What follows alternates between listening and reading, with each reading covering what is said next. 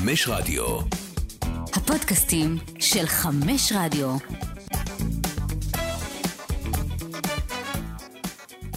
מדברים לאומית, פרק 18. אה, אלעד קליין, מה שלומך? מצוין, עמית חסון, מה קורה? יופי, יופי. תשמע, אני התחלתי כבר לספור את השניות אחורה, את הדקות, הגביע הטוטו, אנחנו כבר רואים אותו מעבר לאופק. אה, זה אוטוטו קורה, הליגה חוזרת. נכון, אני מתרגש. אבל אנחנו עדיין בפגרה, אנחנו עדיין אבל אנחנו בפורמט עדיין בפגרה. הפגרה שלנו. בדיוק. אה, כן, אבל יש עוד קצת, גביע הטוטו זה עוד כזה... אה, אבל כן, התחיל ישראל להיות באירופה, שזה לא מעניין כי זה לא בליגה הלאומית, אבל... אה, תכף נגיד שלום לאורח הנכבד שהגיע אלינו היום לפרק, אה, שהוא, אם בא לך לדעת, אומר שבפגרה אל תדבר איתו על כדורגל. אוקיי, לא, זה בסדר. פגרה, אני בחופש, אני בחופש, אני עובר הצהיר, למצב טיסה. הצהיר, לא עובר על מצב טיסה. בדיוק, אבל לפני שאנחנו אומרים לו שלום ועוברים, אה, ועוברים אליו, אני רוצה... אה, חולצה חדשה בקולקציה. כן, לעדכן את כן, המאזינים כן, שלנו, כן, שאלת קליין, בואנה, אה, השקיע. כן. זו חולצה של נבחרת הונגריה, אנחנו... כבר היה, היה שיחה קשה בחדר ההלבשה, למה כל פעם אותם חולצות, וגם אומרים לי פה זה, ת- תחדש. אז גם חולצה של נבחרת הונגריה חדשה, וגם מתפתח משא ומתן לאיזושהי תחלופת חולצות שתביא עוד חולצות ככה חדשות בדרך. כן, אמרת- אמר- אמרת לי בדרך לפה שיש איזה כמה חולצות על יש, הקנה. יש, יש, יש חולצות בקנה, אנחנו עובדים על זה, עובדים על זה בפגרה, נתחזק לקראת העונה הבאה. בסדר גמור. אז אה, אה, עכשיו בוא נעבור למרואיין שלנו. אה, המרואיין שלנו היום הוא יליד 92, משמע בן 31, בוגר מחלקת הנוער של בית"ר ירושלים, אה, שיחק אה, בקריירה שלו עד כה אה, בבית"ר ירושלים, נס ציונה, חדרה, אה, עם איזה גיחה קטנה להרפתקה בחו"ל. אה, טל קחילה, שלום, תודה שאתה איתנו. שלום, שלום, מה שלומכם? בסדר גמור, מה שלומך? מצוין. בסדר יופי. גמור. יופי, יופי, יופי.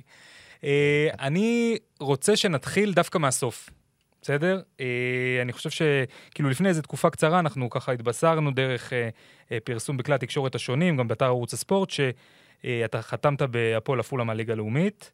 נכון. זאת התחנה הבאה שלך, בעצם זאת הקבוצה שאתה הולך לשחק בה העונה.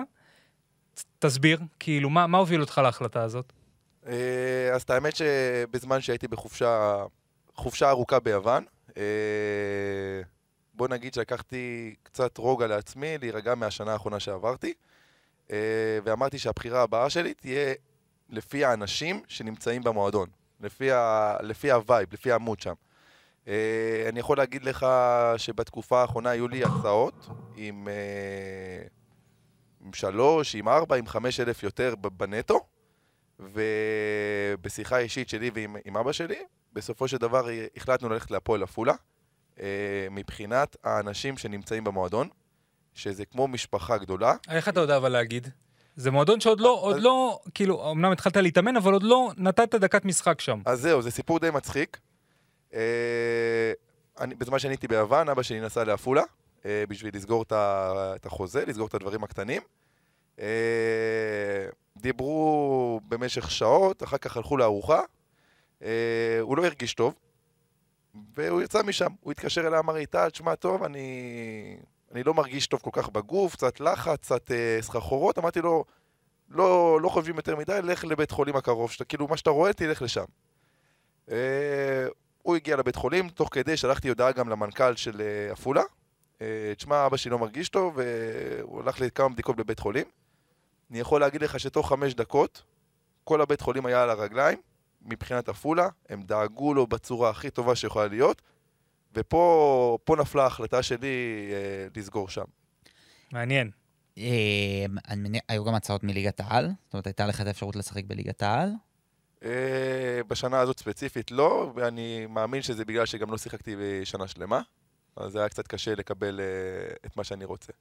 אני חושב שהיה לך קריירה ארוכה, אנחנו נדבר עליה גם אה, בית"ר, וגם נס ציונה הייתה באיזשהו מקום קבוצה עם מטרות, בין אם כשעלית איתה, או בין אם כשירדת איתה, שזה מטרות הישרדות. אתה מאמין שלעפולה יש מטרות שהן רלוונטיות אליך? אז זהו, אני אגיד לך ככה. אה, אנחנו כרגע בבניית הסגל בהפועל עפולה. אה, אמורים להצטרף עוד שני זרים, ועוד ארבעה, חמישה שחקנים במכבי חיפה. ומהמשחקים, משחקי אימון האחרונים שעשינו, אנחנו, אני רואה שאנחנו קבוצה טובה. עכשיו, בליגה לאומית, בוא נגיד שאני הייתי בנס ציונה, אה, אמרו הפועל כפר סבא ובני יהודה עולים ב-100%. אתה יודע, בסופו של דבר לא התחבר. בסופו של דבר, אה, חדר הלבשה זה מה שחשוב בליגה הלאומית. אם יש לך חדר הלבשה טוב לפי מה שראיתי, ויש לנו חדר הלבשה מאוד טוב, אתה יכול להצליח שם. אבל אתה מאמין שזאת מטרה של עפולה לעלות ליגה? אני חושב שהמטרה של עפולה כרגע, אם מדברים על זה, זה להיות בפלייאוף העליון, ומשם אי אפשר לדעת מה יקרה בליגה הלאומית. ומשם השמיים. עם הגבול. לא, כן, אני גם חושב, למה אני שואל? כי אני חושב שמהצד, לרוב- לרבים מאיתנו די ברור מה המטרה, לפחות אחת מהמטרות של עפולה זה לקבל שחקנים, לקלוט בדיוק. את השחקנים, בין אם זה בהשאלה, גם אם יגידו שאין איזה מודל כלשהו עם מכבי חיפה. להוות חממה עבור יכול להיות שזה שחקנים בעיניך מכבי משהו חיפה. שגם משך אותך להגיע לשם? בוא נגיד שגם אם אין להם מטרה לעלות ליגה, אני שם לי איפשהו אתגר, אם זה תמיד, תמיד, תמיד, תמיד לחשוב למעלה, תמיד לחשוב אה, לעלות ליגה, ובוא נראה מה יהיה. תגיד, אתה אמרת מקודם אנחנו. אתה מעורב בבניית הסגל, אתה מעורב בשחקנים שמגיעים לקבוצה, מתייעצים איתך, שואלים אותך. אה, מתייעצים איתי, אה, מדברים איתי. אני חושב שזה דבר חשוב, אה, כי גם באתי לשם בתור, אה, בוא נקרא לזה מנהיג. כי אני, אני המבוגר האחראי שם כביכול, אה, וזה גם לתת אה, דוגמה לצעירים שבאים ממכבי חיפה ובכלל אה, מהליגות הנמוכות.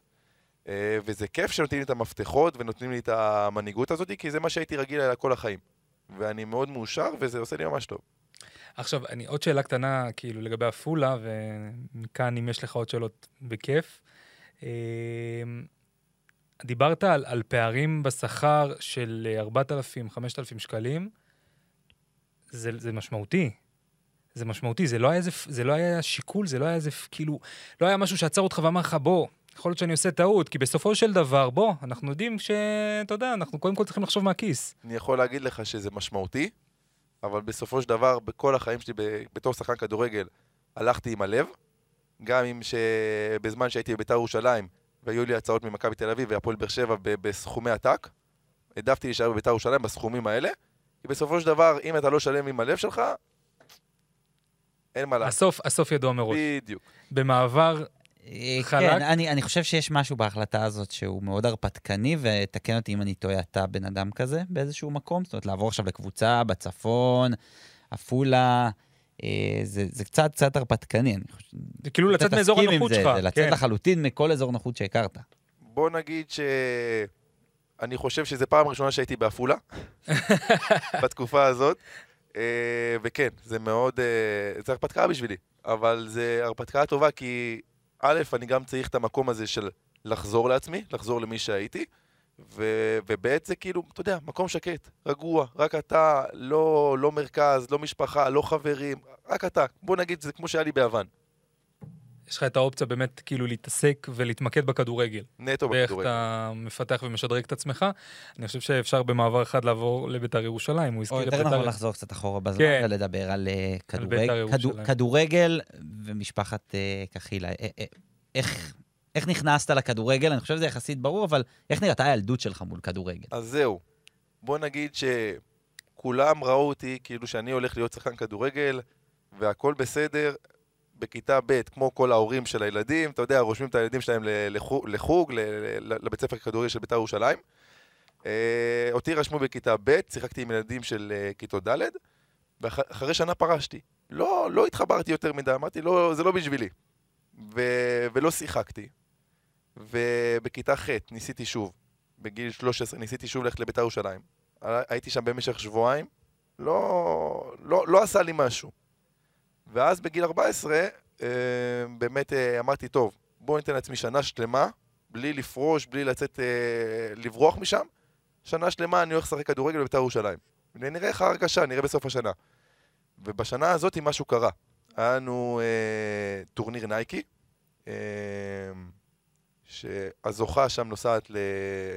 להולנד, לטורניר אירופאי, אבל ברגע שזכינו, ההרגשה הזאתי שהייתה לי בלב, הייתה הדבר הכי מדהים בעולם. כאילו עכשיו בוא נגיד תזכה בלוטו, אותו הרגשה. עצם הזכייה, אתה אומר, בדיוק. אתה אומר אפילו לא הפרס, עצם לא, הזכייה, כאילו לזכות בתואר. בדיוק, התואר הזה. וההרגשה הזאת שאתה לא יכול להסביר לבן אדם מה אתה מרגיש, זה עשה לי את זה והחלטתי להישאר בכדורגל, ובוא נגיד שזה היה מאוד מאוד קשה. כי אתה יודע, כל הילדים מתחילים מכיתה, מגיל 6, מגיל 7, עובדים, טכניקה, קואורדינציה, כל הדברים האלה, ובסופו של דבר אתה בא בגיל 14 ואתה מנסה להשלים פערים. אז א', בוא נגיד שמזל שיש לי נגיד את אבא שלי, שהוא בכדורגל, אז אם זה הדבר הזה במוח, לבוא שעתיים לפני האימון ולהישאר שעתיים אחרי האימון ולעבוד על דברים שפספסת, וב', היה לי גם את אימא שלי, שאתה יודע, שדחפה אותי והסיעה אותי ממקום למקום וקמה בשבילי בבקרים, וזה זה מה שהביא להצלחה שלי. זה. באמונה. הם, הם רצו שתהיה שחקן כדורגל? כאילו זה מש... אני לא בטוח שהם רצו. אתה יודע, אוקיי, בטוח אבא שלי רצה, אין מה לעשות. אה, בוא נגיד לך ב- באופן אישי, שאם יהיה לי ילד, אין סיכוי שאני שולח אותו לכדורגל. וואו. אין סיכוי בעולם. אתה אומר, זהו, אתה תעצור אני- את ה... אני אשלח אותו לטניס, משחק, אה, שהוא ישחק לבד, שיהנה, או כדורסל, אבל... למה, למה, למה לא, למה? באמת? כי זה עולם קשה. וילדים שהם נכנסים לזה, הם צריכים להבין שהם הולכים לוותר על המון דברים בחיים שלהם. אני, שהגעתי, שהגעתי ל- לנוער של בית"ר ירושלים, היה לנו אה, מסיבת פורים בבית ספר, אה, מ-8 עד 11, אתה יודע, מתחפשים, נהנים, הכל טוב ויפה, ואז אה, כל, ה, כל הילדים בבית ספר הולכים למסיבה אחר כך. ואני בא לרכזת שלי בשכבה, אומר לה, תקשיבי, כאילו, את יכולה לקחת אותי הביתה? היא אומרת לי, טל, אתה לא, אתה לא יוצא עם כל החברים שלך? אמרתי לה, לא, יש לי מחר משחק, אני לא יכול, אסור לי. באיזה גיל זה היה?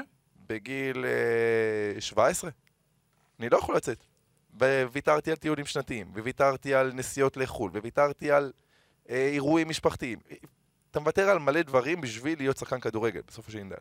ומי שלא אה, יכול לוותר על זה, יהיה לו קשה בסופו של דבר. אה, ראיתי את זה מהשנתון שלי, שבסופו של דבר היו 24 שחקנים, ונשארנו שניים. נשארנו כאילו אני ואלי דסה. וזה השנתון שלי. עכשיו תגיד, איך זה, איך זה לגדול אה, בצילו של אבא שהוא הוא שחקן כדורגל, הוא כדורגלן, כאילו, איך זה בא לידי ביטוי מבחינת ה... קודם כל, עוד לפני שהתחלת לשחק כדורגל, אתה יודע, אני מניח שהלכת לראות אותו אה, בשבתות וזה, וגם כשאתה נהיה כבר, אה, כשאתה נהיה קצת יותר גדול ומתחיל לשחק כדורגל בעצמך, עד כמה הוא היה דומיננטי, ועד כמה הוא היה משמעותי, ועד כמה הוא ליווה אותך, ועד כמה הוא היה חלק משמעותי באיפה שטל קחילה נמצא היום. אני יכול להגיד לך שזה בין הדברים הכי טובים שקרו לי בחיים, לבין הדברים הכי רעים שקרו לי בחיים.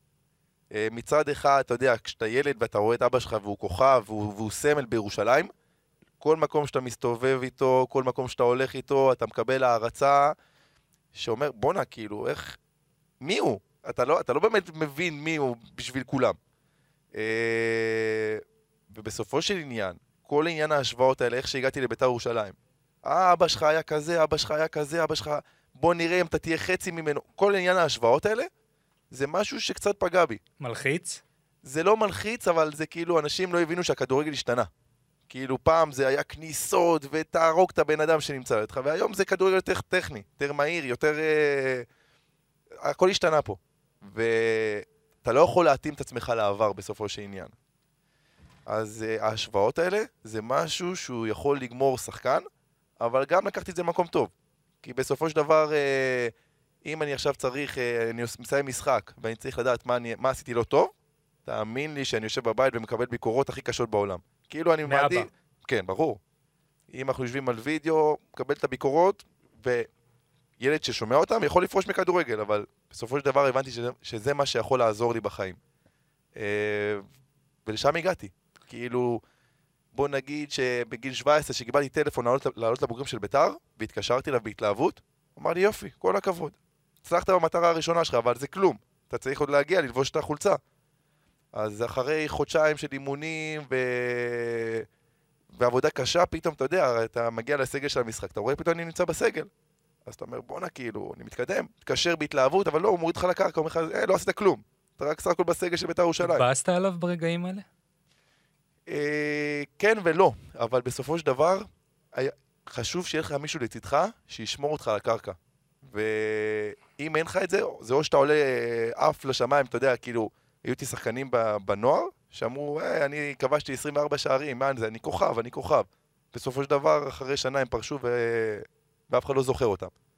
אז תמיד צריך את המישהו הזה שיעזור לך ויתמוך בך וייתן לך... יאזן אותך. בדיוק. גם כשאתה שמח, לא יותר מדי. הכל טוב, יש לך מטרה בסופו של דבר להגיע לבוגרים של בית"ר ירושלים.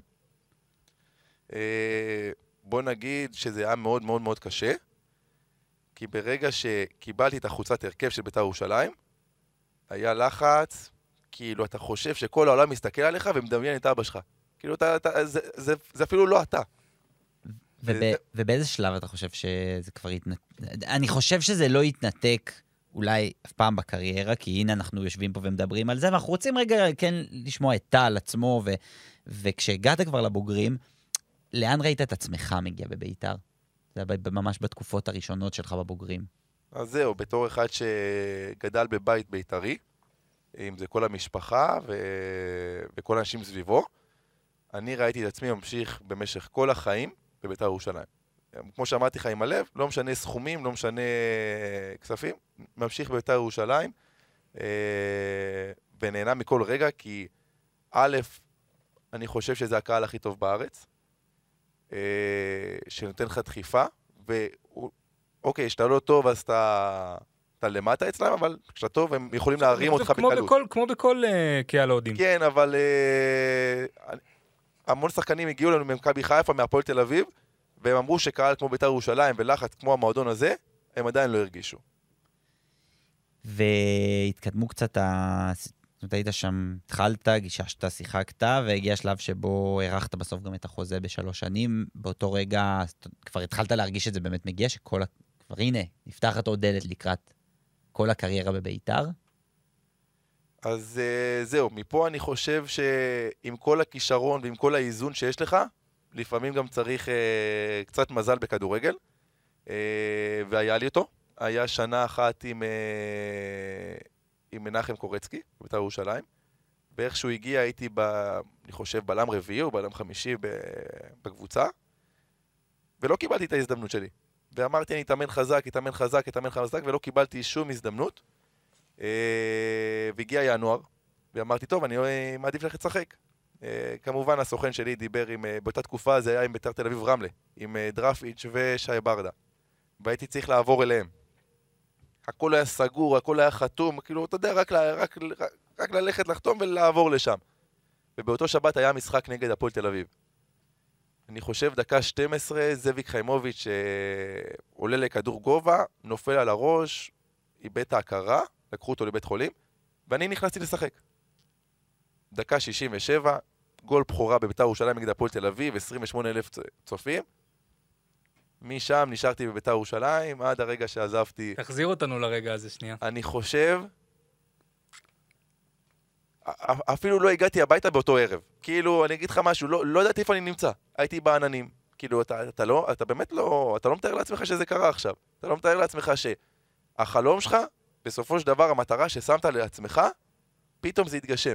אני עכשיו מדבר איתך ויש לי צמרמורת בגוף. זהו, זה בדיוק, בדיוק באתי להגיד, אה, בדיוק באתי להגיד למאזינים שלנו שלא רואים אותך, שאתה מדבר על זה גם היום, כמה שנים אחרי, וניצוץ בעיניים, כאילו זה, אתה... נראה לי. שמישהו גדל על ביתר ומגיע למצב שהוא מבקיע גול מול הפועל תל אביב. לא, גם, גם אני אומר, שער בכורה בבוגרים, זה כן, כאילו, כן. זה רגע, זה רגע משמעותי בקריירה.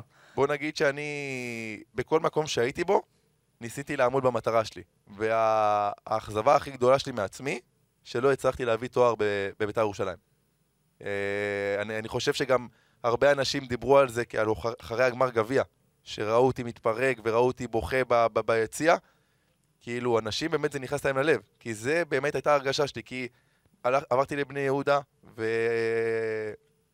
ומהיום הראשון אמרתי לברק אמרמוב, אני מביא לך גביע. והצגנו נגד אה, מכבי תל אביב, ובאמת הבאנו גביע. חכה, אנחנו עוד, עוד ניגע בזה. עוד ניגע בזה, אבל אה, כאילו לפני כן רציתי... בוא, בוא, בוא שנייה נלך לסוף בביתר. כי זה... כי, כי עם כמה שאתה מתאר את התקופה בביתר כתקופה טובה ומוצלחת, ובאמת יכול להיות שהייתה כזו, אתה כבר נהיית ממש, אני יכול להרשות לעצמי ולהגיד, ממש סמל ביציע, סמל, סמל עבור האוהדים, אה, סמל ככה של אה, בית"רי. אה, הסוף קצת היה חמוץ. כאילו, משהו שם, הדברים פחות הסתדרו ומצאת את עצמך בחוץ. כן, אה, אני חושב ש... בוא נגיד מה שאני מצפה מעצמי, אני בדרך כלל גם מצפה מאנשים אחרים. וברגע שהם לא עושים את זה, זה מאכזב אותי. אה, ואני, כל הדרך שלי במשך כל השנים שהייתי בבית"ר ירושלים, הייתי כנה עם עצמי וכנה עם הסובבים אותי, וכאילו, אמרתי, לא משנה איזה הצעה תהיה לי, לא משנה אם זה הפועל באר שבע, מכבי תל אביב, אני נשאר בבית"ר ירושלים. גם אם זה ב-50 אלף דולר פחות. כאילו, דברים, כספים אסטרונומיים, באמת. ובשנה האחרונה שלי בבית"ר ירושלים, לא...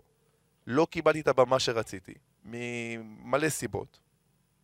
ואתה יודע, ראיתי טפטופים בינואר, קחילה לא יקבל אה, חידוש חוזה, קחילה לא ימשיך בבית"ר ירושלים, במקום לבוא, פנים מול פנים, ולהגיד את הדברים הפנים, ולהגיד, שמע, אנחנו לא מעוניינים בך. הכל בסדר, זה קורה. אז, אתה יודע, להכין את הבן אדם נפשית, ואולי לעבור למקום הבא שלו. כאילו, אתה אומר, אתה, אתה אומר, התאכזבת ש, שידעת על הדברים האלה מהתקשורת. חד משמעית. הכל טפטפו בתקשורת, וזו הבעיה. תבוא לבן אדם, תגיד לו, תשמע, אני לא, לא מעוניין בך. הכל בסדר, זה קורה, זה כדורגל. נכון? אבל ברגע שהכל מגיע מסביב, ואתה שומע רכ... לחשושים, ו... וכתבות, ו... ו... וכחילה לא ממשיך וזה, אני לא חושב שאני צריך לראות את זה בתור מישהו ששיחק שם עשר שנים. ולגבי ה... היה שם באותה תקופה גם את, ה... את אותו פוסט גם של משה חוגג על הסיפור של המעבר שלך ליוון, זה גם משהו שהוא... אתה יודע, זה בא. בא ממך, הם התאכזבו באמת מזה שעברת ליוון, או שבסוף הם פשוט לא רצו אותך? אני אגיד לך מה, לשחקן שמסיים חוזה, חוזה, במיוחד שחקן בית, יש לו שתי, אפ- שתי אפשרויות. או שהוא נכנע ועובר לקבוצה הבאה ומשלמים דמי השבחה של מיליון, מיליון וחצי, 1.8 כמו שהם רצו. אה, להגיד לך שקבוצות עפו ואמרו בוא נלך לשלם את זה? לא. גם בצדק, גם אני לא הייתי משלם את הסכומים האלה. אה, ובמשך חודש שלם, כאילו, ניסינו לדבר וניסינו אה, להבין איך מסדרים את העניין הזה, אולי תשלומים, אולי דברים, כי אני רוצה להישאר בארץ. אבל אה, בסופו של דבר זה לא הצליח. אה, אמרתי, טוב, אמרתי לסוכן שלי באותה תקופה, אה, אדם קידן, שיעביר אותי לחו"ל. אה, בוא נגיד שאחרי שבוע קיבלנו הצעה מיוון, מהטרומיטוס. אה, ביום שטסתי ליוון, בוא נגיד שהם התחילו להאמין שאני אעבור לחו"ל. כי כל הזמן אמרתי להם, תשמעו, דמי השבחה אתם לא תקבלו בסכומים כאלה. אם אתם רוצים, בואו נסגור על משהו מינימלי ונתקדם. אבל אם זה מה שיהיה, לא משנה לאן, אני אלך לחו"ל. כי אין לי ברירה, אתם כאילו תופסים אותי כמו כלא. אז uh, באותו יום עברתי, כאילו טסתי ליוון. אני יכול להגיד לך שאין בן אדם יכול להיות 100 שיחות ביום עד הרגע חתימה, כי אני לא יכול להגיד שהם הרגישו נבגדים, כי בסופו של דבר זו החלטה שלהם. הם, אה, הם אמרו לי, תשמע, אתה לא משתחרר. אם אתה רוצה תביא מיליון וחצי, מיליון שמונה מאות מנתניה, מבני יהודה, ולא יכולתי לבקש סכום כזה אפילו מהם. אז לא הייתה לי ברירה, והלכתי וחתמתי ביוון. טוב, ואיך הייתה התחושה באותו, באותו רגע לעבור, זאת אומרת, לטוס ליוון, אתגר חדש, איך היו החיים שם? אני יכול להגיד לך שחודש, חודשיים ראשונים שלי, זה היה החודשיים הכי קשים בחיים שלי. מהרגל של 24-7, שזה חברים ואיזה משפחה שנמצאים סביבך, פתאום אתה נמצא לבד. אף אחד לא מבין אותך, אף אחד לא יודע מה אתה רוצה. עכשיו, היוונים הם לא, בוא נגיד, לא אנשים חמים אה, כמו, כמו הישראלים, שכביכול אה, בא לפה זר. אני אומר לך שהייתי בבית"ר ירושלים. לו, נותנים לו איזו תחושה כזה, כאילו בבית. בדיוק, אין. פה הגיע הזר לביתר ירושלים, אתה יודע, היה עושה איתנו קידוש כל יום שישי, וחגים, וארוחות, והכל והכל. שם, כלום, זה אתה לעצמך. וחודשיים ראשונים, באמת, בתור בן אדם שרגיל ל-24-7, זה קשה. אני זוכר שאבא שלי היה מגיע אליי עם המשפחה, או עם אמא שלי ועם עם אחי היו באים, אתה יודע, ביום של העזיבה, כאילו אתה אומר, כאילו, אבא גנוב, כאילו, אתה יודע, ילד שצועק בשדה תעופה, לא, אל, ת- אל תשאירו אותי פה. רצית לחזור איתם לארץ. כן, קחו אותי איתכם, כאילו, מה אתם משאירים אותי פה לבד? ובסופו של דבר, אחרי שלושה חודשים מאוד קשים, אמרתי, טוב, יאללה, צריך להשלים עם זה, אין מה לעשות, אני, אני נמצא פה. לקחתי את עצמי פרויקט, אמרתי, אין מה לעשות, צריך גם להתבגר בסופו של עניין. אה, התחלתי להסתובב לבד. התחלתי ללכת, נגיד, למסעדות, לבתי קפה, בשכונה שלי. התחלתי להכיר אנשים. ואני יכול להגיד לך שבתקופה שלא היה קורונה, זו הייתה התקופה הכי טובה בחיים שלי. שם. כן. כי, כי נהניתי מכל רגע, וגם נהניתי מהתחושה שאתה יודע, בסופו של דבר, אנשים שלא מכירים אותך ולא יודעים מי אתה, אתה פה אתה בארץ, בעד דף חלק. כן, ואתה מצליח להתחבר אליהם ושיאהבו אותך, זה דבר שנותן לך סיפוק בסופו של עניין. אני, אני, חושב ש, אני חושב ששחררת משהו, וזה מה שבעצם נתן לך להיפתח ו, ו, וליצור לעצמך חוויה שהיא אחרת לגמרי, ואז הגיעה הקורונה. בדיוק. ואז אה. חווית חוויה אחרת לגמרי. ואז הגיע סיוט אחר לגמרי.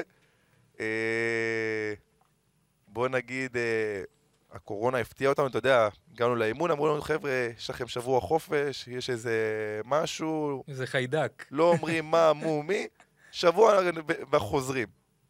אתה יודע, שבוע אתה נמצא בבית, אתה מנסה, אתה אומר, טוב, בוא נשחק קצת פורטנייט, פיפא, בוא נעביר את השבוע הזה וזה. ואז אתה, אתה מגיע לסוף השבוע, אומרים לך, תקשיב, עוד שבוע. ואז אתה יודע, כבר בארץ אתה רואה, מדברים קורונה, יש חיידק חדש, אתה רואה שזה משהו רציני. אה, עכשיו, בוא נגיד אם בארץ שיש לך 10,000 חולים, זה נחשב קשה, זה היה נחשב מאוד קשה. שם ביוון, אם יש לך 300 חולים, זה היה נחשב המצב הכי קשה בעולם. מבחינת הדברים שיש להם בבית, בבתי חולים וכאלה, זה הכי קשה בעולם. ישר עשו סגר, במשך, אני חושב, ארבעה חודשים של סגר. עכשיו, זה לא סגר כמו שיש בארץ. אתה יודע, פה בארץ הייתי כבר שבוע אחד, אמרו סגר, אמרו, כולם בחוץ. כאילו, החיים הטובים. שם סגר, זה היה סגר, לא היה שום דבר פתוח. בוא נגיד, אם רציתי לצאת מהבית, הייתי צריך לשלוח הודעה ב- ביוונית לממשלה כביכול, והם מאשרים לך. סתם דוגמה, הם רואים שעכשיו עמוס בסופרמרקט הזה מ-4 ל-5, אומרים לך, תצא מ-5 ל-6. יש לך שעה לצאת, לעשות קניות ולחזור הביתה. ואתה מתרגל לחיים חדשים. אתה מתרגל לחיים שאתה כל היום בבית, אתה משתגע, אין לך עם מי לדבר. עכשיו, אם היית בישראל, נגיד, אני מאמין שהיו דואגים לזרים. שואלים אותך, מה איתך, מה שלומך, מה איתך, איך אתה מרגיש? שם כלום. זה אתה ואלוהים. ובאיזשהו שלב אמרתי, טוב, אז אני אחזור לארץ. אתה יודע, אני אהיה במשפחה, וכשנחזור לאימונים, אני אחזור. לא היה טיסות, לא היה כלום, נתקעתי שם. וזה סיפור חיי שם. ועד שבסוף אה, חזרו, אבל זה, זה כבר, כבר לא הסתדר עם הקבוצה. חזרנו לחודשיים לסיום העונה, ואז כשהתחילה העונה החדשה, אה, עדכנו אותי שאני לא בתוכניות. אה, גם שם הם עשו איזה, נקרא לזה קטע מלוכלך. הם אה, זייפו את החתימה שלי על אה, מכתב שחרור מהקבוצה, משהו שלא היה ולא נברא. אה, עכשיו בתקופה הזאת אנחנו בתביעה איתם, ו... אה, וואלה. כן. כאילו זה משהו שהולך איתך עד היום. כן, כן, זה כבר שלוש שנים שאנחנו, שאנחנו עובדים על זה. אה, בוא נגיד שהיה לי, לי סיפור מאוד, מאוד, מאוד מצחיק ביוון. אה,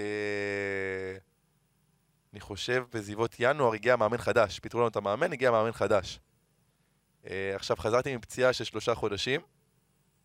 עכשיו, היה לנו מתורגמן, אתה יודע, עוזר מאמן, הוא גם מתרגם לזרים, הוא אומר לנו מה מומי, מה לעשות, מה לא לעשות. אה, הם, הם מתנהלים שם ביוונית? הכל ביוונית, אתה. אתה לא מבין מילה. אז גם רוב הקבוצה הם יוונים. כן, רוב הקבוצה הם יוונים, יש לך אולי, היינו חמש, שש זרים בערך בקבוצה, שזה היה הקבוצה שלנו, אז אה, היה לך עוזר מאמן שמתרגם לך הכל. אמרתי, טוב, אני עכשיו חוזר עם פציעה של שלושה חודשים, אני אכנס לעוזר, אני אבוא לעוזר מאמן, אני אגיד לו, תשמע, אני רוצה, אני רוצה להיכנס לשיחה עם המאמן, לדבר איתו על החיים, כאילו, לדבר איתו, לראות מה קורה. אני נכנס למאמן בביטחון, מתחיל לדבר איתו ב- אה, ב- באנגלית, תקשיב, אני חזרתי מפציעה, אני רוצה לחזור לסגל, אני רוצה לחזור לכושר, אני רוצה זה, אני רוצה זה. במשך חצי שעה אני מדבר איתו, טפטף, הוא מסמן לי כן עם הראש, הכל טוב ויפה. פתאום אחרי חצי שעה העוזר מאמן נכנס לחדר, אומר, יאללה קחילה, בוא, בוא נתחיל לדבר. אמרתי לו, מה זאת אומרת? דיברתי עד עכשיו, עושה לי, אה, כן, אבל הוא לא הבין אותך. בוא נגיד, במשך חצי שעה דיברתי לעצמי, והמאמן אפילו לא הבין אותי מה אני רוצה ממנו. יואו, יואו, אה, כן. יואו. זה, נפלנו על מאמן שיודע רק יס ונו, ו... יואו. וואי, בטח לא ידעת איפה לגבור את עצמך. אמרתי לו, עזוב, לא משנה, אני אמשיך בחוץ. כמה תסכול. זה, זה, עזוב, בשביל מה לדבר? תגיד. אתה מצטער שעברת לשחק בחו"ל? אתה אתה מצטער על על הצעד הזה? אני אגיד לך משהו, בחיים שלי אני לא אצטער על שום דבר, כי בסופו של דבר זה בחירות שעשינו, ו... וזה מה שאנחנו. כי זה כן היה חלום לצאת לחו"ל, ואני מאמין שאם לא היה קורונה, אז זה יכל להיות הרבה יותר טוב, אבל בסופו של דבר, הכל זה מלמעלה, ומה שצריך לקרות, קורה בסופו של עניין. נקפוץ אה, קד- נקפוץ קדימה בעצם כבר לתקופה בנס ציונה, אחרי זה חזרת, עוד היית בחדרה תקופה. אה, אגב, כשכבר חזרת לארץ מיוון, ראית עצמך, כאילו, כן האמנת שאתה עוד יכול להגיע עוד פעם לביתר, או משהו כמו קבוצה גדולה, או שכבר ראית את זה יותר הולך לכיוונים? כן, באותה תקופה שחזרתי מיוון, היה לי, היה לי הצעה מחדרה והצעה מהפועל תל אביב. ובאותה תקופה בהפועל תל אביב היה בלאגן מטורף. אה, גם באותה תקופה כביכול את הפיטורים, ואמרו אה, עם מאור בוזגלו וכל העניינים כן. האלה, אמרתי, אני לא רוצה להיכנס למקום כזה. גם מבחינת בית"ר ירושלים, אתה יודע, אני בטוח שזה לא ייראה טוב. וגם, אתה רואה את הבלאגן שקורה שם, אתה אומר, עוד שבוע, שבועיים הם פושטים רגל, ואז אתה מחפש את עצמך. אז כן החלטתי לחתום בחדרה, איך, ש... איך שחתמתי, גם אחרי שבוע, שבועיים, קראתי את הארבע ראשי, והייתי מושבת לשלושה חודשים, ומשם אתה מידרדר לאט לאט. ואז הגעת בעצם לליגה הלאומית, עם נס ציונה. כן. אה, אה, איך, מ- מעניין אותנו, מעניין אותנו, ודיברנו על זה גם קודם, בסוף, אנחנו מסתכלים רגע על המקומות שהיית, כמובן שפציעות זה משהו שהוא חלק מהדרך, אבל היית בביתר, אני חושב שגם בני יהודה, והגעת גם גמר גביע, וגם יוון, אני לא יודע מה הסדר גודל של הקבוצה שם מבחינת הקהל וההייפ, ואז להגיע למועדון כמו נס ציונה. זה, איך מרגיש הדיסוננס הזה? אתה הרווחת הרבה שנים בביתר מול קהל עצום. אה. ופתאום... זה וזה למרות שפגשת פה בחוץ אוהד יקר של נס ציונה. אה, אבל... אה, אז. זהו, זה, זה היה שוק. כי קודם כל, גם כשחתמתי בלאומית בשנה הראשונה, אני חושב שחתמתי רק ב... בראשון לספטמבר. כאילו, אחרי תחילת העונה. כאילו, ישבתי חודשיים בבית ואמרתי, אני עדיין לא מוכן בראש לעשות את הצעד הזה לעבור ל- ל- לליגה הלאומית, ועדיין קיוויתי שיקרה איזה משהו, אבל בסופו של דבר כן החלטנו ללכת על המהלך הזה, כי אמרנו, בסדר, לא שיחקתי שנה שלמה, אני צריך לחזור לעצמי, כמו שאני עושה עכשיו בעפולה. אה, וכן היה להם איפשהו, בוא נגיד, מטרות לעלות ליגה, אבל במשחק הראשון, שאתה עולה בדשא, שישי בצהריים. שישי צהריים, חום אימים, חום אימים, אין דברים כאלה, ואתה רואה נגיד איזה עשרה אוהדים, שרובם זה גם משפחות, אתה יודע, אבא של זה, אימא של זה, זה, זה קשה, זה שוק, כי אתה לא רגיל לדברים האלה. אתה רגיל לאלפים ביציעים, שדוחפים, לטוב כשאתה ולרע. עולה, אתה שומע את ה... אתה יודע, אנשים בורחים מהמגרש שהם שומעים את העידוד של בית"ר ירושלים, של האוהדים. זה הז- זה הזוי. ואז אתה מגיע, ואתה עולה, ושקט. שקט מוחלט. אתה שומע את הדיבורים של זה, אתה שומע את הדיבורים של השופט עם הכוונים שלו, אתה שומע הכל במגרש. ו- וזה היה מוזר. אה, לא אשקר שזה היה מוזר, אבל אה, אין מה לעשות. לפעמים צריך לעשות בחירות כאלה בשביל אה, לחזור חזרה קדימה. ועליתם בו- באותה עונה לליגת העל. נכון, עלינו לליגת העל. איך זה, כאילו, תחזיר אותנו טיפה לעלייה הזאת, איך זה, אני, כאילו גם, עלית לליגת העל והמשכת עם נס ציונה, איך זה לבוא ל- לליגה הלאומית ולהעלות קבוצה לליגה הבכירה? כאילו, לעבור את התהליך הזה ובסופו של דבר גם להצליח בו? האמת, כמו שאמרתי לך מקודם על עניין המטרות והאתגרים שאני מציב לעצמי, אה, איך שהגעתי לנס ציונה, המטרה שלי היחידה זה להעלות אותם ליגה. והיו באותה שנה את בני יהודה ואת כפר סבא שהם ירדו מליגת העל, ואמרו אלה הולכים לעלות בקלות, בינואר כבר למעלה. וזאת הייתה המטרה שלי. ונכון שאני חושב שעלינו עם, עם קבוצה מטורפת, היינו עם כיש, כישרון מטורף בקבוצה. אה, כמו שאמרתי, היינו חדר הלבשה מאוד מאוד מגובש, ובסוף גם צריך טיפה מזל. טיפה- טיפה הרבה מזל. טיפה ב- הרבה מזל בדקה של- ה-90 של אה, כפר קאסם, כן. וחזרת עם, חזרת עם נס ציונה לליגת העל, אז שוב חזרת לבמה הזאת של ליגת העל, אבל האמנת שהקבוצה הזאת יכולה לשרוד בליגה? אני אגיד לך משהו, אני חושב שאם הכל שם היה מתנהל כראוי, והיה מת, מתנהל כמו שצריך, עם החדר הלבשה שהיה שם, אני חושב שנס ציונה יכלה לשרוד בליגת העל. כי... שאלה, שנייה, שנייה, טל, השאלה היא, אני רוצה להקשות עליך. אוקיי. כי השאלה, אם, אם קבוצת כדורגל זה רק חדר הלבשה. חדר הלבשה זה טוב ויפה, אבל בסופו של דבר, אני מאמין שקבוצת כדורגל גם, אתה יודע, בסופו של דבר, איכות מביאה לתוצאות, ואם האיכות היא פחות גבוהה, אז גם התוצאות פחות טובות. חדר הלבשה כזה או אחר, אני מסכים עם הכל, אבל, אבל בסופו של דבר גם כנראה שנס ציונה הייתה פחות איכותית. אני לא חושב שהיא הייתה פחות איכותית מ- מריינה, או אפילו מחדרה, או מקבוצות ברמה שלה, אה, אבל אני כן מאמין איפשהו בקרמה.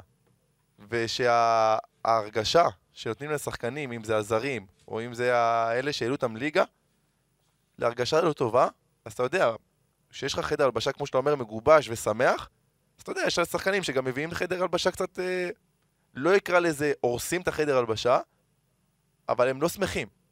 וברגע שהחדר הלבשה שלך לא שמח, אז אין מה לעשות, זה, זה משפיע. אתה רואה גם, אה, אתה רואה שחקנים, הם שמים גול, בקושי הולכים לחגוג. כאילו הייתה, לפי מה שאתה מספר, כאילו נשמע שמצד אחד היה פוטנציאל להישאר בליגה, ואולי אפילו יותר, זה אולי אפילו יותר, להישאר בליגה, אני חושב שזו המטרה הראויה. מצד שני, בשלב מאוד מוקדם, ואני חושב שגם הרגשנו את זה בראיונות לפעמים שהיו של אה, שלומי דור, וזה, ש... זה היה סיפור ידוע מראש.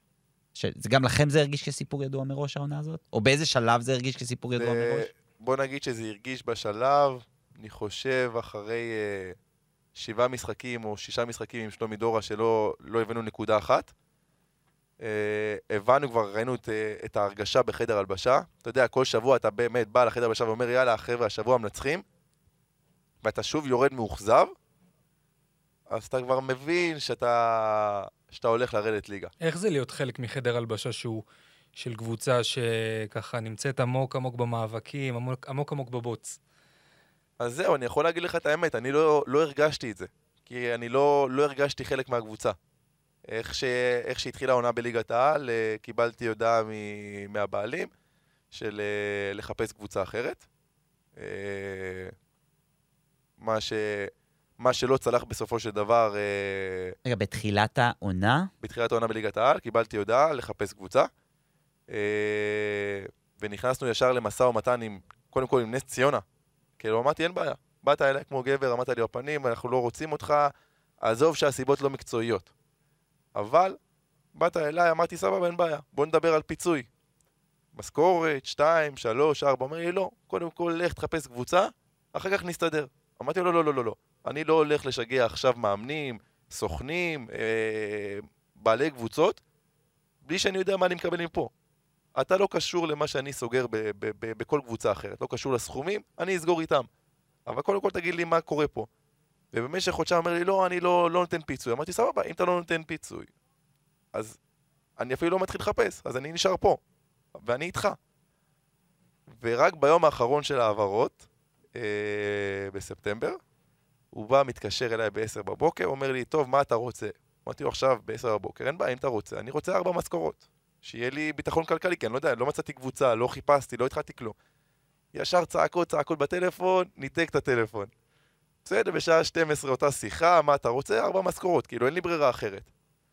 ורק בחמישה לשבע בערב, שנסגר כבר חלון, כאילו, יש לך חמש דקות לחלון העברות, הוא שולח לך את ההסכם, אה, בסדר, קיבלת ארבע משכורות. אמרתי לו, לא, עכשיו זה כבר מאוחר מדי. אני, אתה יודע, ברגע שאתה יכול לעבור דקה אחרי, אתה פתאום יכול לח- לחתום בליגה א', וכל מיני סיפורים כאלה ואחרים.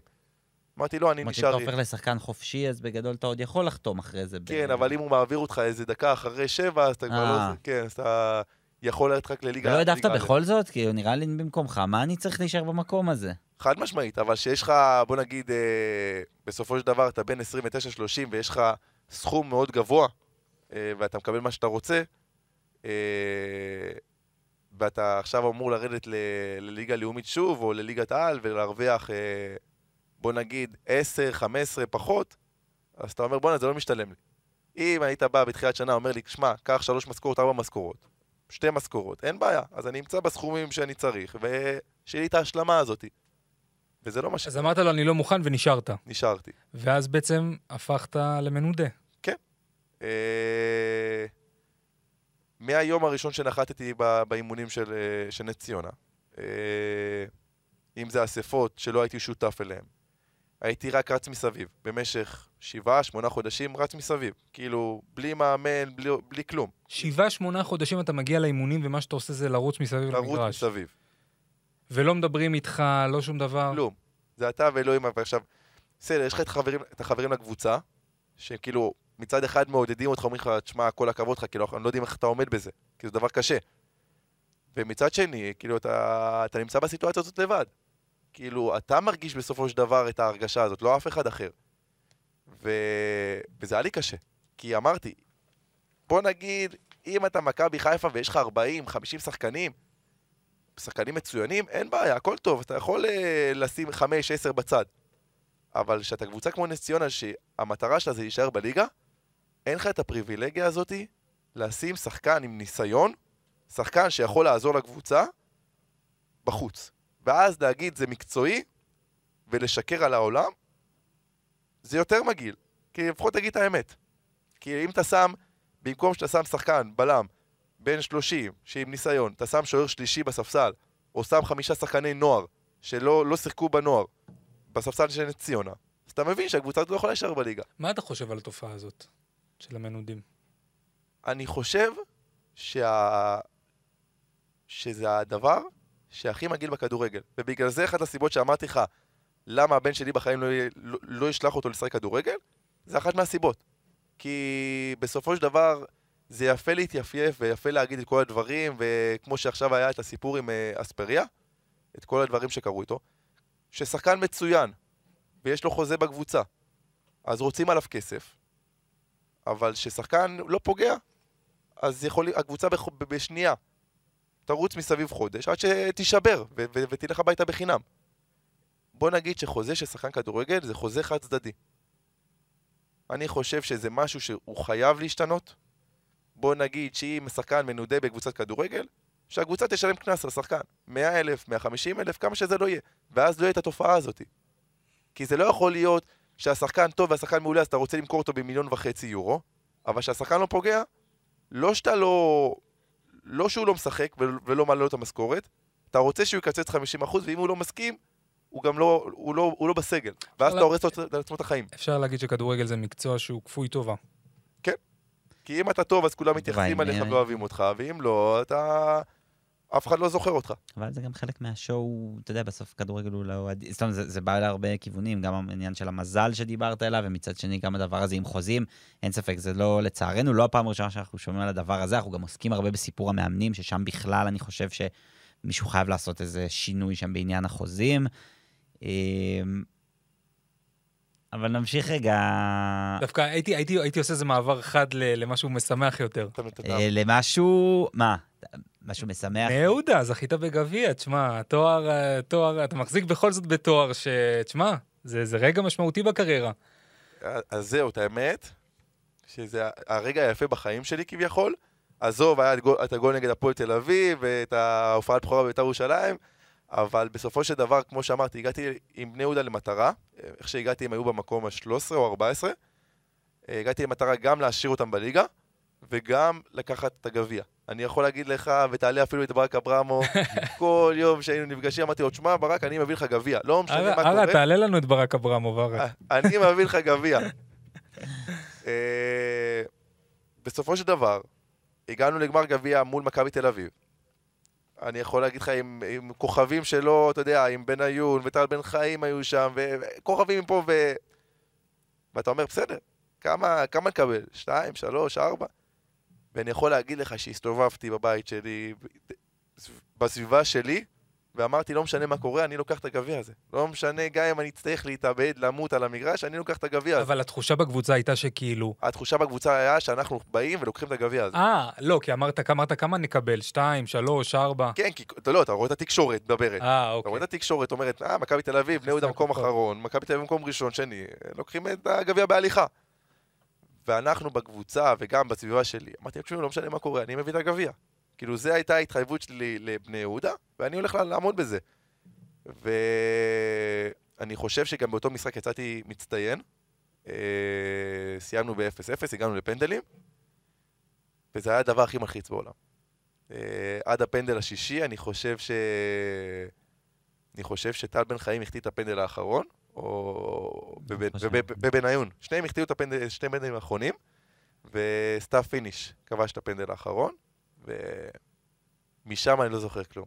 אה, זהו, רציתי להגיד לך, תחזיר אותי לרגע הזה. בדיוק, זה אותו רגע שאתה זוכר בגיל 14 שזכיתי בתואר, אתה לא יכול להסביר. אתה לא יכול להסביר את ההרגשה הזאת. באמת, זה דבר...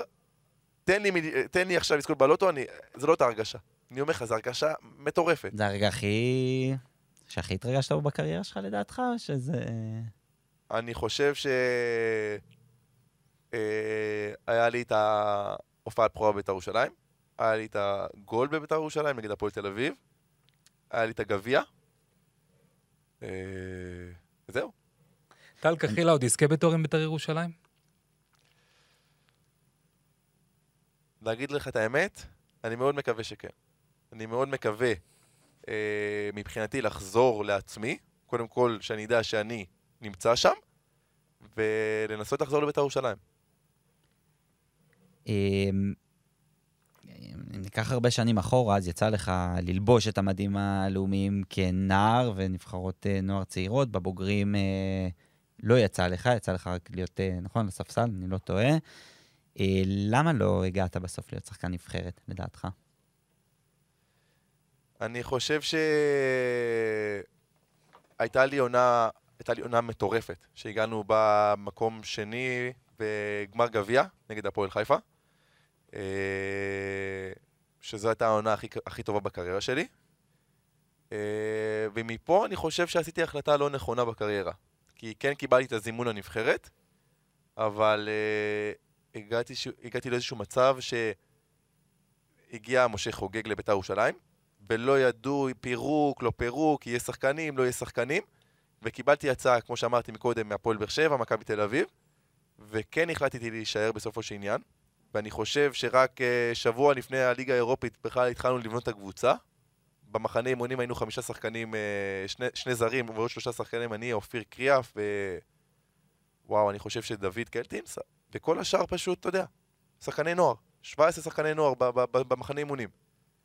ואני חושב שאם לא... אם לא הייתי הולך עם הלב, ומישהו היה אומר לי, לך להפועל באר שבע או למכבי תל אביב, הייתי יכול להגיע לנבחרות, והייתי בטוח שאני אהיה שחקן הרכב בכל מקום שהוא, אבל בגלל ההחלטה של להישאר בבית"ר ירושלים, אני חושב שזה משהו שפגע בי, כי העונה הזאת היא הייתה עונה מאוד קשה. אה, גם מבחינת שחקנים וגם מבחינת אה, חיבור של מאמן עם, עם, וגם מבחינת חיבור של חדר הלבשה בכללי. אה, זו הייתה עונה זוועתית מבחינתנו, שסיימנו, אני לא יודע, נראה לי מקום שמיני, תשיעי, וגם בקושי הצלחתי להגיע לידי ביטוי שם, כי אתה יודע, ברגע שהייתה, איך אני אקרא לזה, באים עליך כל משחק 15-20 פעם, אז 2-3 ייכנס, אין, אין, אין ברירה מתישהו. אתה לא קבוצה שולטת, אתה לא קבוצה חזקה, ואני חושב שזה מה שפגע בי בקריירה בסופו של עניין. יפה. מעניין. אה, מה השאיפות שלך? זאת אומרת, יש, יש לך, יש לך עוד מה לתת. אתה תצטרך, תתקן אותי אם אני טועה, אתה תצטרך לעבוד קשה בשביל לחזור לליגת העל, אבל אה, איפה אתה שואף להיות עוד, אפילו כבר בעונה הבאה? אוקיי, אז אה, בוא נגיד... אתה רואה את עצמך חוזר לליגת העל בכלל? אז זהו, בוא נגיד שכל החיים שלי, אף פעם לא חשבתי קדימה. אף פעם לא חשבתי שנה, שנתיים, שלוש קדימה. תמיד התרכזתי בשנה הזאת, איך לבוא מחר לאימון בבוקר ולתת את ה-200% ולהיות טוב ולהשתפר עוד ולהשתפר עוד ולהשתפר עוד.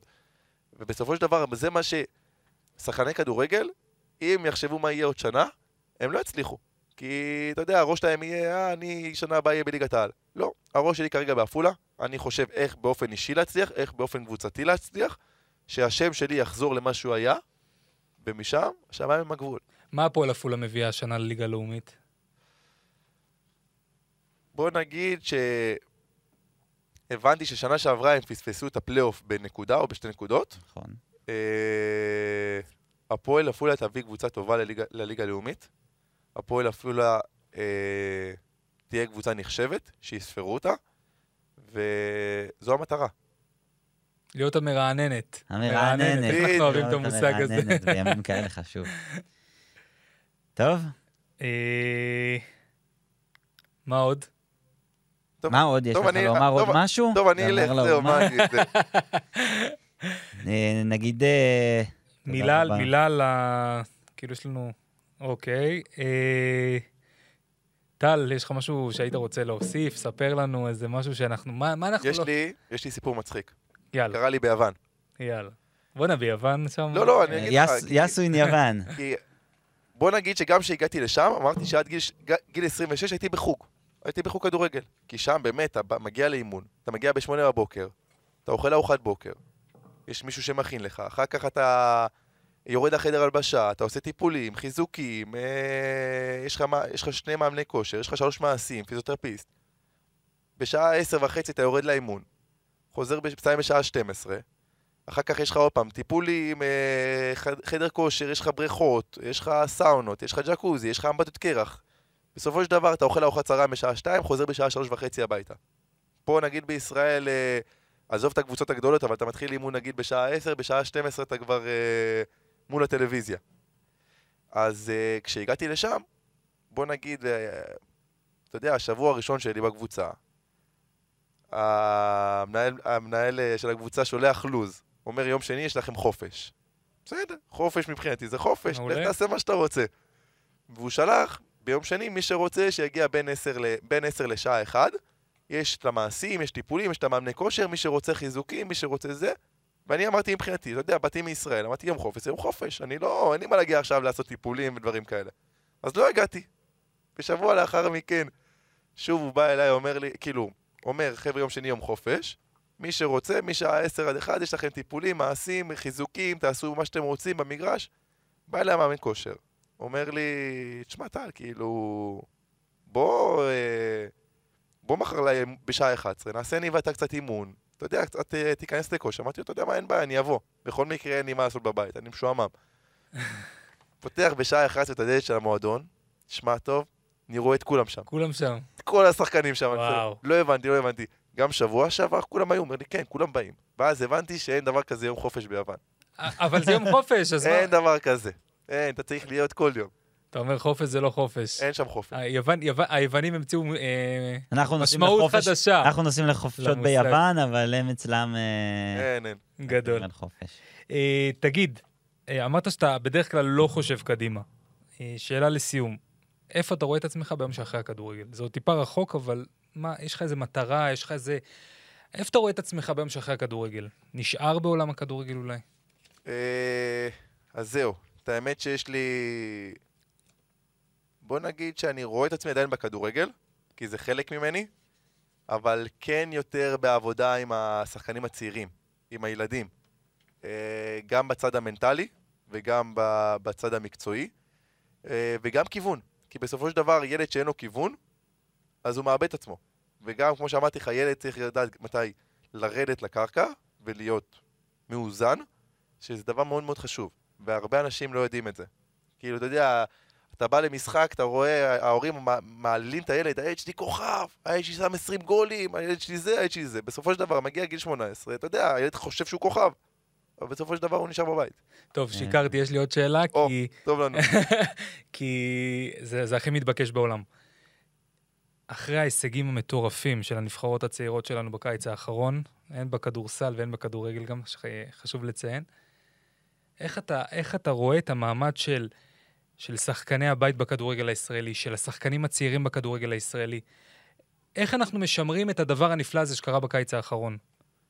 אני חושב שמה שקרה בקיץ האחרון, זה רק צריך להוכיח לכולנו, ובמיוחד למאמנים ולבעלי קבוצות, שיש על מי לסמוך בכדורגל הישראלי.